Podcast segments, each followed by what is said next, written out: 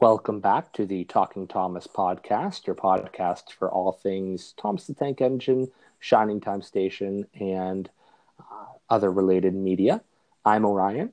And I'm Tony.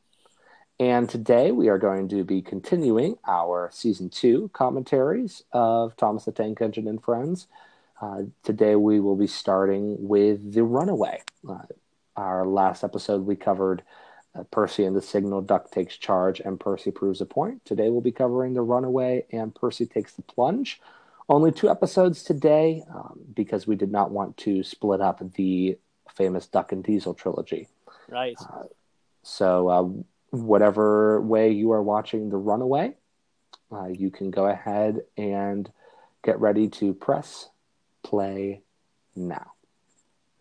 And this is of course, one of the five episodes of series two that is not only written by Christopher Awdry, but was written by Studio Mandate.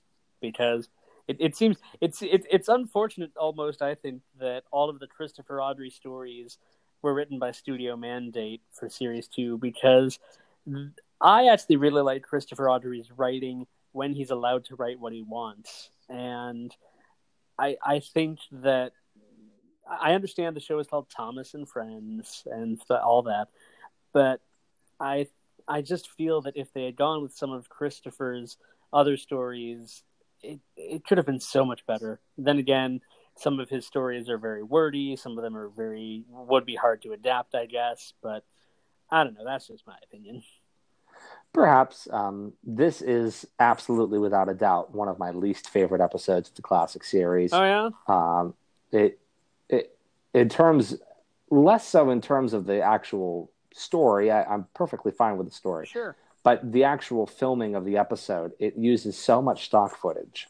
It um. At, at, points, and it feels so clumsily arranged in terms of um, it's just just the construction of the episode. I'm I'm just not satisfied with, and, and never really have been. It's never been an episode that I enjoy, um, and it's just just not a good episode. I think part of it is. Um, have you read more about Thomas the Tank Engine? Um, I do. I'm, you know, I am aware that there there is the overall arc of the, um, of the stories in that book, and right. it was broken by them adapting them to the, um, to the TV series, of course. Right, uh, and and I think that's part of the problem with that I have with this episode as well is that having since read more about Thomas the Tank Engine, it would have made more sense if they had paired, if they were only doing, because they only, of course, adapted three of those stories, if they had adapted them together as a trilogy, as they do with several other stories in this in this series. Uh, I think it would have been better to have that overarching narrative, but that's just me. I suppose, but this just this episode to me has just always felt lazy. Um, in terms of Henry in a moment when Thomas puffs away. Henry is smiling. Right. Um, um, and as I said, just the, the abundance of stock footage in the second half of this episode. There's so much of it right. that it's just ridiculous. Um, you know, pretty much from here on, we have stock footage from season one. Earlier, we had stock footage from Old Iron right. um, with the sick driver. Right. Um, now you could argue that if it's in the same season, it's not really stock footage because they filmed them out of order, so they could be used anywhere. Sure. But but for instance, that particular signal box scene was 100% from Old Iron. Oh yes. Um, and would have had no reason to be in this episode. Right. Um, and then it, here's stock footage from Percy proves a point. Yeah.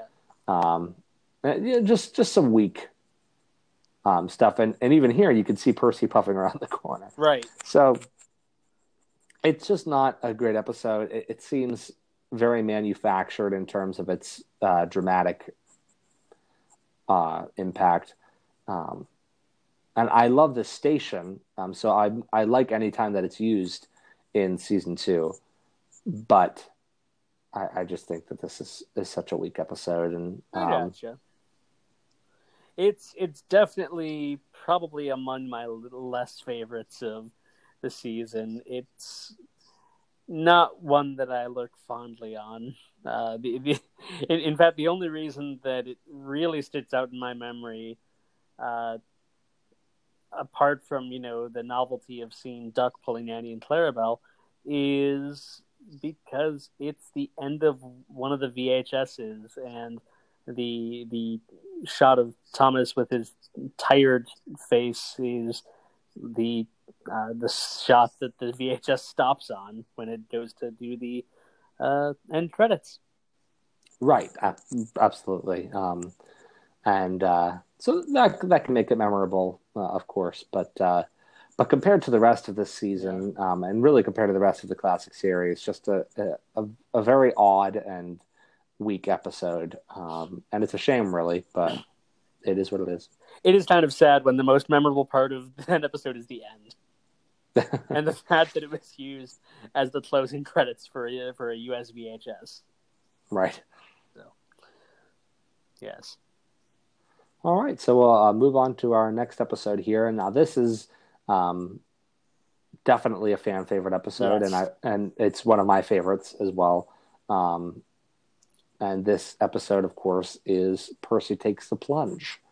So um, you can go ahead and press play now. Um, this is one of the episodes that created a huge continuity error in that uh, Bill and Ben have not been introduced yet, and yet here they are. I know that they're supposed to be taking, you know, of course, in the Railway series it was Ginty and Pug, but uh, obviously they didn't have either Ginty or Pug in the TV series. Uh, so it is interesting that they used Bill and Ben, uh, even even though they don't reference them by name, they are very clearly Bill and Ben.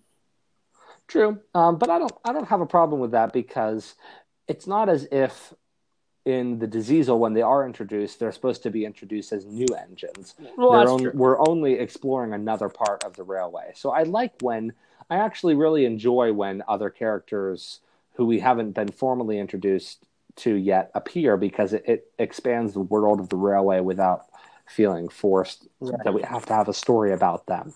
Um, but I, going back to the beginning of this episode, beautiful tracking shot across this harbor set, um, which is one of the best sets of the series. Right. Um, and also, I love that opening music.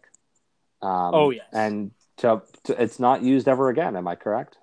I, I believe that is correct. Yes, I, I yeah. don't think that theme is ever really used again. No.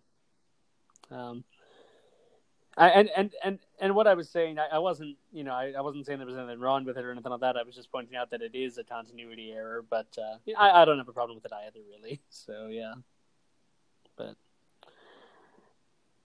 this is one of the best episodes of season two. I feel.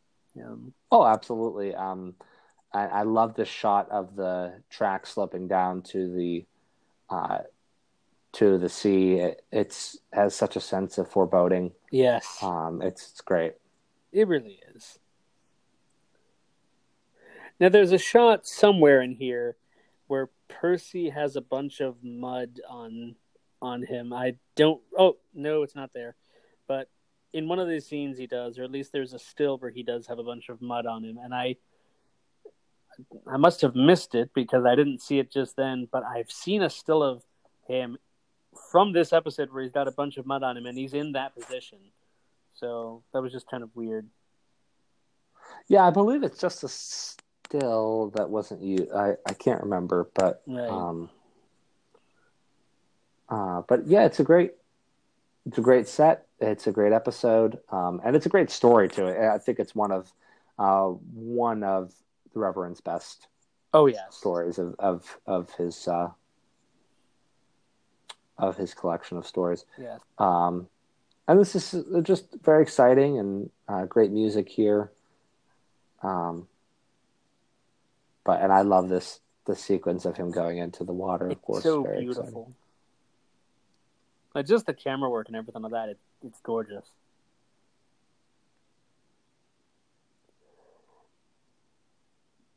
I used to collect the uh, take along sets, and this was one of the sets I had was the Percy takes the plunge sets, where you know it came with a little DVD of the episode, and hmm.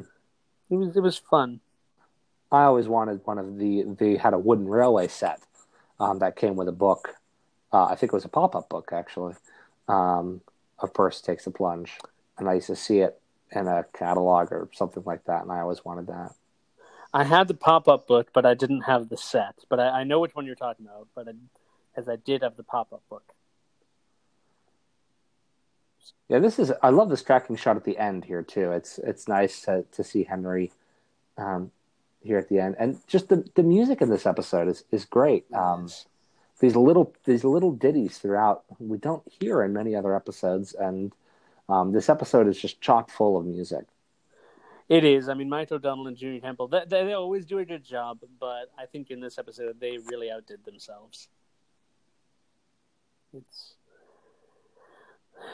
now this also ended a VHS. It did. That's correct. Yes. Daisy, I believe. I think you're correct. Yes. It's interesting how how we remember stuff like that with the VHS. I mean, then again, we watched the VHSs how many dozens of times. Right. So, but it is interesting that the two episodes um, that we just did commentaries on uh, were both ended American VHSs. I don't recall if they ended VHSs in any other country, but uh, I just find that really interesting. Yeah, it's quite interesting. Um, yeah. But so those were our two episodes for uh, this this particular Talking Thomas podcast episode. Yes. And uh, we hope that you enjoyed them. Uh, let us know what you think. Uh, comment on our Facebook page, our Twitter page at Talking Thomas One, um, and you can also listen to us as you may be doing right now on Spotify, Anchor, uh, Google Podcasts, Apple Podcasts, and many other podcast platforms. Yes. Um, and and send your requests in too for any um, any particular topics you would like us to discuss, any questions you have for us, right? Um, any particular Shining Time Station episode requests. Um, we will be doing more Shining Time Station in the future, as well as um, some, uh, most likely, some Tugs episodes right. on the horizon. Yes. Um, no pun intended there. And that was um, very clever, I must say. and uh, we uh, we hope that you enjoyed this episode and keep listening. Yes, please do. And and I will echo uh, the thing about sending requests, especially for Shining Time Station, because with Thomas we plan on doing this series in order or as in order as we can. Uh, but with Shining Time Station, it's a little uh, easier to. It, it's almost easier to jump around because there's not, with a few notable exceptions, there's not a whole lot of continuity within the series, and so it is uh, just as easy to request Shining Time Station episodes because we'll really do any any of them. So, yes. Uh, but either way, hope you enjoy, and uh, we'll catch you next time.